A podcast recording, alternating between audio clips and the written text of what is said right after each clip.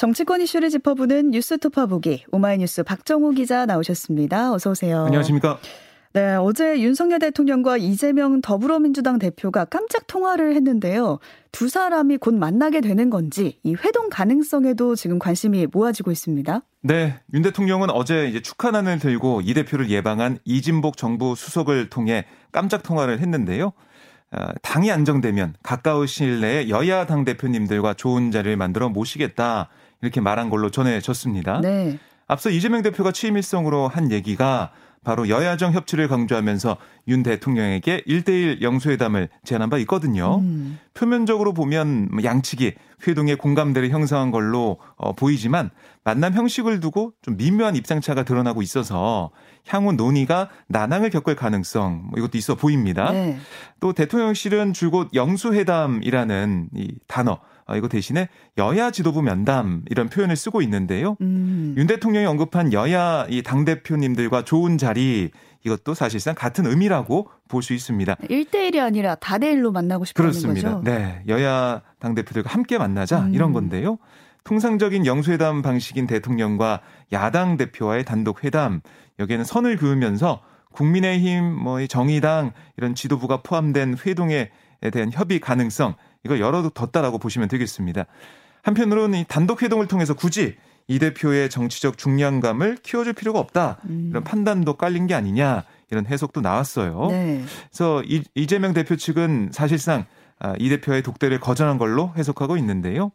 아, 대통령과 제1야당 당수간 1대1 구도가 부각될 수 있는 단독회담 형태 이걸 뭐 민주당 측에서는 선호하고 있는 음. 상황이에요. 일단 대통령실 측과 협의를 해봐야 한다는 게 민주당 측의 설명입니다. 아, 그리고 윤 대통령이 언급한 당이 안정되면 아, 이렇게 조건식으로 얘기하는 걸 보면 여당인 국민의힘 혼란 상황이 정리가 돼야 회담 논의도 공식화할 수 있지 않을까 이렇게 생각이 됩니다. 그러게요. 당이 안정되고 당 대표가 다 모이려면은 내년 초에 또 뽑잖아요. 그러면 좀 한참 네. 걸릴 것 같다라는 생각은 들고요. 그렇습니다. 이재명 대표가 영수회담을 제안을 했잖아요. 근데 이걸 바라보는 여야의 생각은 좀 다른 것 같습니다. 네, 국민의힘은 민주당 새 지도부의 첫 회의 내용을 언급하면서 아니 경제위기 극복과 대한민국 미래를 위해 분골 쇄신하겠다는 결의 대신에 대통령 부인과 윤석열 정부에 대한 협박만 늘어놓으면서 정쟁의 불씨를 당겼다. 아니 이재명 대표의 영수회담 제안에 과연 민생을 위해 정부 여당과 협치하겠다는 진정성이 담겨 있는지 의심스럽다 이렇게 음. 비판을 했고요. 이어서 이제 민주당이 주장하는 김건희 여사 관련 의혹들 문재인 정부 때 이미 수사가 시작돼 진행 중인 사안들이다. 여기에 대해 특검하자는 거 그 자체로 대통령 부인에 대한 공격이자 비방이고 정쟁이다. 이렇게 주장을 했습니다. 반면에 민주당은 여야 협치 없이는 현 상황을 타개하기 어렵다. 그러니까 정기국회를 앞둔 상황에서 국민을 안심시키려면 여야가 오직 민생을 위해 머리를 맞대고 힘을 합해야 한다. 영수회담이 그 시작이 될 수 있다. 아, 이렇게 거듭 영수회담을 강조하고 나섰습니다. 네. 국민의힘 상황도 좀 짚어보자면 국민의힘이 지난 주말에 의총에서 결정한 대로 새 비상대책위원회 체제를 꾸리기로 재차 의견을 모았는데요. 네. 그 준비 단계로 비대위 전환 요건을 넣은 당원 개정안을 추진했습니다. 네, 어제 4시간 정도 의총이 진행됐는데 어, 선출직 최고위원 5명 가운데 4명 이상 사퇴한 경우를 비대위 전환이 가능한 비상 상황 이걸로 규정하는 내용으로 당원 96조 1항을 개정하겠다. 아, 음. 아, 이게 이제 뭐 추인을 받은 겁니다. 네. 의원들이 난상 토론도 벌이긴 했지만 박수로 이게 통과가 된 셈인데요. 앞서 법원이 당의 비상상을 인정하지 않아서 이준석 전 대표의 효력정제 가처분 신청이 인용된 만큼 국민의힘이 당원 당규상 이 최고위원 회의 기능이 상실되는 비상상황 요건을 이 구체화하고 나선 거예요. 네. 네 구체적으로 만들어서 여기에 이제 맞춰가지고 어, 비상 상황으로 해석하겠다 이런 겁니다. 음. 아, 그리고 이제 하나 더 어, 논의가 있었던 게 권 원내대표의 거취 문제예요. 네. 이걸 두고 공개 발언한 의원들 사이에서 의견이 갈린 것으로 알려졌는데요. 결국 의원들은 권 원내대표의 거취 문제와 관련해서는 본인이 밝혔던 권 원내대표가 밝혔던 선수습 후 거취 표명 이 입장을 존중하기로 했습니다. 그래서 비대위가 선출된 다음에 입장을 정리할 걸로 보이는데요. 아, 결국 새 비대위 출범 이후에 사퇴한 수순을 가지 않겠냐 이런 관측이 힘을 얻고 있습니다. 네, 이렇게 뭐 추인이 되고 박수로 됐다고 해도 여전히 새 비대위를 꾸리는 거에 대해서 반대 목소리가 나오고 있어요. 네. 특히 권성동 원내대표의 사퇴를 주장하는 의원들도 여전히 있죠. 그렇습니다. 윤상현 의원 뭐 어제도 기자들과 만나서 뭐라고 했냐면 다시 당원 당규를 개정해 새 비대위를 구성하는 거 이건 편법이고 탈법이고 꼼수다. 민심에 역행하는 거다. 법원의 판단을 받아들여서 다시 원내대표가 당대표 직무대행으로서 최고위원 회의를 구성해야 된다. 아, 하지만 원내대표가 리더십을 잃고 동력도 명분도 없어서 새로운 원내대표가 이렇게 최고위를 구성할 수밖에 없다. 이렇게 주장을 했습니다. 음. 그리고 조경태 의원도 회의 도중에 기자들과 만나서 어쨌든 책임 정치해야 된다. 원인 제공자인 권 원내대표가 즉각 물러나는 게 국민과 당원을 위한 거다. 이렇게 또 주장을 했습니다. 네. 안철수 의원도 의총위의 기자들과 만나서 이렇게 얘기했어요. 새 비상대책위원회를 만드는 거 그 자체 그게 이제 법원에 다시 운명을 맡기는 거니까 굉장히 불확실하고 위험이 많다. 다시 한번 자체적으로 최고위를 만드는 게 그게 우리의 운명을 우리가 결정할 수 있으니까 그 편이 훨씬 더 낫다. 그게 법원의 판단 취지에 맞다. 이렇게 밝혔는데요. 음. 아, 반면에 뭐 다수의 의원들의 생각은 다릅니다. 그러니까 당내 초재선 의원들은 권 원내대표에게 힘을 실어주는 모습을 보였는데요. 일부 중진 의원들을 중심으로 대안도 없이 당을 흔드는 언행을 계속하는 거 매우 부적절하다. 자제해달라. 이렇게 촉구를 했습니다. 그러니까 이렇게 국민의힘이 지난 주말에 이어서 어제도 의총을 열고 뭐 당혼란 수습에 나서는 그런 모습인데요. 네.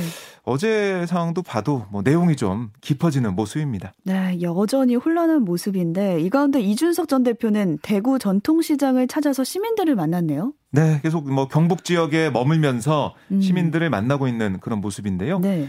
어제 오후 대구 방촌시장을 찾아서 어, 자신을 알아보는 시민들과 인사를 나누고 함께 사진을 찍고 그런 시간을 가졌습니다.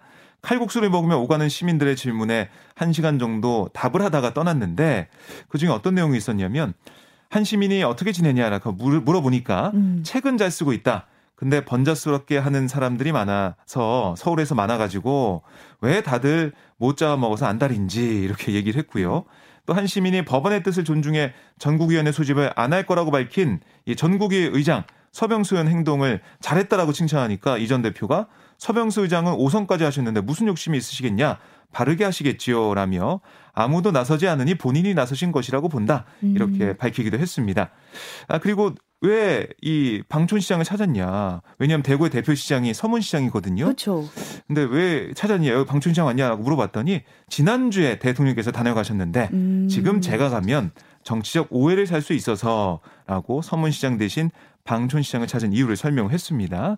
아울러 서울로 돌아갈 시기를 묻는 말에는 난리를 치며 올라갈 수도 있고 가만히 놔두면 뭐 되고 있을 거다 이렇게 밝히기도 했습니다. 네, 서울에 올라올 수도 있겠네요. 네. 네, 기대를 해보고요. 민주당 얘기를 좀 넘어가 보겠습니다. 민주당 일부 최고위원들이 김건희 특검은 물론이고 한동훈 이상민 장관의 탄핵 카드까지 지금 거론하고 있는 입장이잖아요. 네. 민주당 새 지도부의 여권을 향한 기조가 좀 전체적으로 강하다, 강경하다 이런 느낌이에요. 뭐 이게 예상됐던 바입니다. 음. 이번에 이제 전당대회 결과를 보면 예, 이재명 대표를 비롯해서 어, 이른바 친 이재명계 그리고 그동안 당원들과 소통하면서 선명성을 내세웠던 그런 후보들이 당선이 거의 됐거든요. 네. 그래서 서영교 최고위원은 한동훈 법무부 장관과 이상민 행정안전부 장관의 동시 탄핵을 주장하고 있고요. 고민정 최고위원도 마지막 수단이 결국은 장관 탄핵인데 그 부분까지 문을 열어놓고 검토해야 한다 이렇게 음. 강조를 했습니다. 네. 그러니까 장경태 최고위원도 한동훈 장관이 법을 위반한 것들이 계속 쌓이고 하고 있어서 예의주시하고 있다라고 말을 했어요. 그러니까 최고위원 취임 일성으로 장관 탄핵 이란 이 초강경 카드를 꺼내든 그런 모습, 그러니까 전국 주도권을 선점하겠다 이런 것으로도 풀이가 되고 있습니다. 그리고 윤석열 대통령의 부인 김건희 여사를 겨냥한 특검 강행 주장도 잇따르고 있는데요. 박선중 대변인은 전체적인 흐름을 볼 때 중요한 문제에 있어서는 특검을 해야 하지 않겠느냐 이런 의견이 많은 것 같다라고 전하면서 무게 중심이 그쪽으로 쏠리고 있다 이렇게 또 강조를 했습니다. 당내에선 근데 비판도 있어요. 좀 너무 같다는 건가요? 네, 어, 지금 너무 이제 강경 드라이브 음. 거는 게 지금 상황에 맞냐, 뭐 이런 얘기가 일각에서 나오고 있는데요. 네. 비 이재명계로 분류가 됐던 이현욱 의원, 당내에서 큰 논란이 있을 거다. 한동훈 장관 탄핵 이런 것들은 최악의 카드다. 그런 카드를 썼을 때 한 장관을 제2의 윤석열로 키워줄 수 있다. 뭐 이런 염려를 드러냈습니다. 아, 그리고 이제 정기국회를 이제 맞는 상황이고 내일 이제 개의를 하는데 여당과 시시각각 사안별 협상을 해야 하는 원내 지도부로서도 아까 뭐 국민의힘의 반발도 보셨겠지만은 탄핵, 뭐 특검, 강행론 여기엔 좀 일단 선을 그는 모양새예요. 네. 대신에 대통령 관저공사 수주 또 대통령실 사적 채용 의혹과 관련한 국정조사 추진에 원내 지도부는 주력하고 있는 모습입니다. 아, 이재명 대표 역시 이 탄핵 특검 이슈에 대해 직접적인 메시지를 내지 않고 있는데요. 민주당 새 지도부로서는 민생에 집중을 하되 검경의 수사를 지켜보면서 여러 가지 카드를 고려할 것으로 예상이 됩니다. 네. 대통령실로 가보겠습니다. 어제 논란이 됐던 게 김건희 여사가 해외 순방 당시에 착용한 고가의 장신구가 있었어요. 근데 이 장신구가 재산 신고 내역에 없다는 거였는데 네. 더 문제가 된 건 대통령실의 해명이었어요. 번복을 그렇습니다. 하면서 좀 논란이 커지고 있죠. 네, 전윤기 민주당 의원이 어제 국회 운영위 전체 회의에서 윤재순 대통령실 총무비서관에게 김 여사가 이 나토 정상회의 참석 때 착용했었던 목걸이랑 팔찌가 고가라는 이 기사가 나왔던 것을 봤는데 재산 신고의 보석류는 안 했다. 음. 이게 어떻게 된 거냐 물어봤어요. 그랬더니 윤 비서관은 보도는 받고 총무비서관실에서 신고했는지는 검증되지 않았다. 이렇게 설명을 했습니다. 아, 그런데 운영위 회의가 끝난 다음에 윤 비서관이 현지에서 빌리고 한 것이라 재산 신고에서 누락된 것은 아니다라고 해명했다고 전용기 의원실이 밝혔거든요. 빌린 거다. 네. 그러니까 현지에서 빌렸다. 뭐 이렇게 음. 얘기를 했어요. 하지만 4시간 뒤에 총무비서관실은 해명을 정정했습니다. 그러니까 장신구 3점 중 2점은 지인에게 빌렸고 한 점은 소상공인에게 구입한 것으로 금액이 신고 대상에 해당되지 않는다. 이렇게 답을 했는데요. 근데 이 해명도 보면 만약에 지인에게 빌렸다고 하면 빌리면서 어떤 뭐 계약을 했는지 음. 빌린 비용을 지불했는지 이런 것도 지금 어 의문되는 상황이거든요. 네. 여기에 대해서 왜냐하면 우리가 어떤 걸 빌리거나 아, 이렇게 할 때는 그걸 빌려준 사람이 뭐 손해를 보는 거잖아요. 그 음. 그동안 그 기간 동안 못 쓰는 거니까 사용을 못 하는 거니까.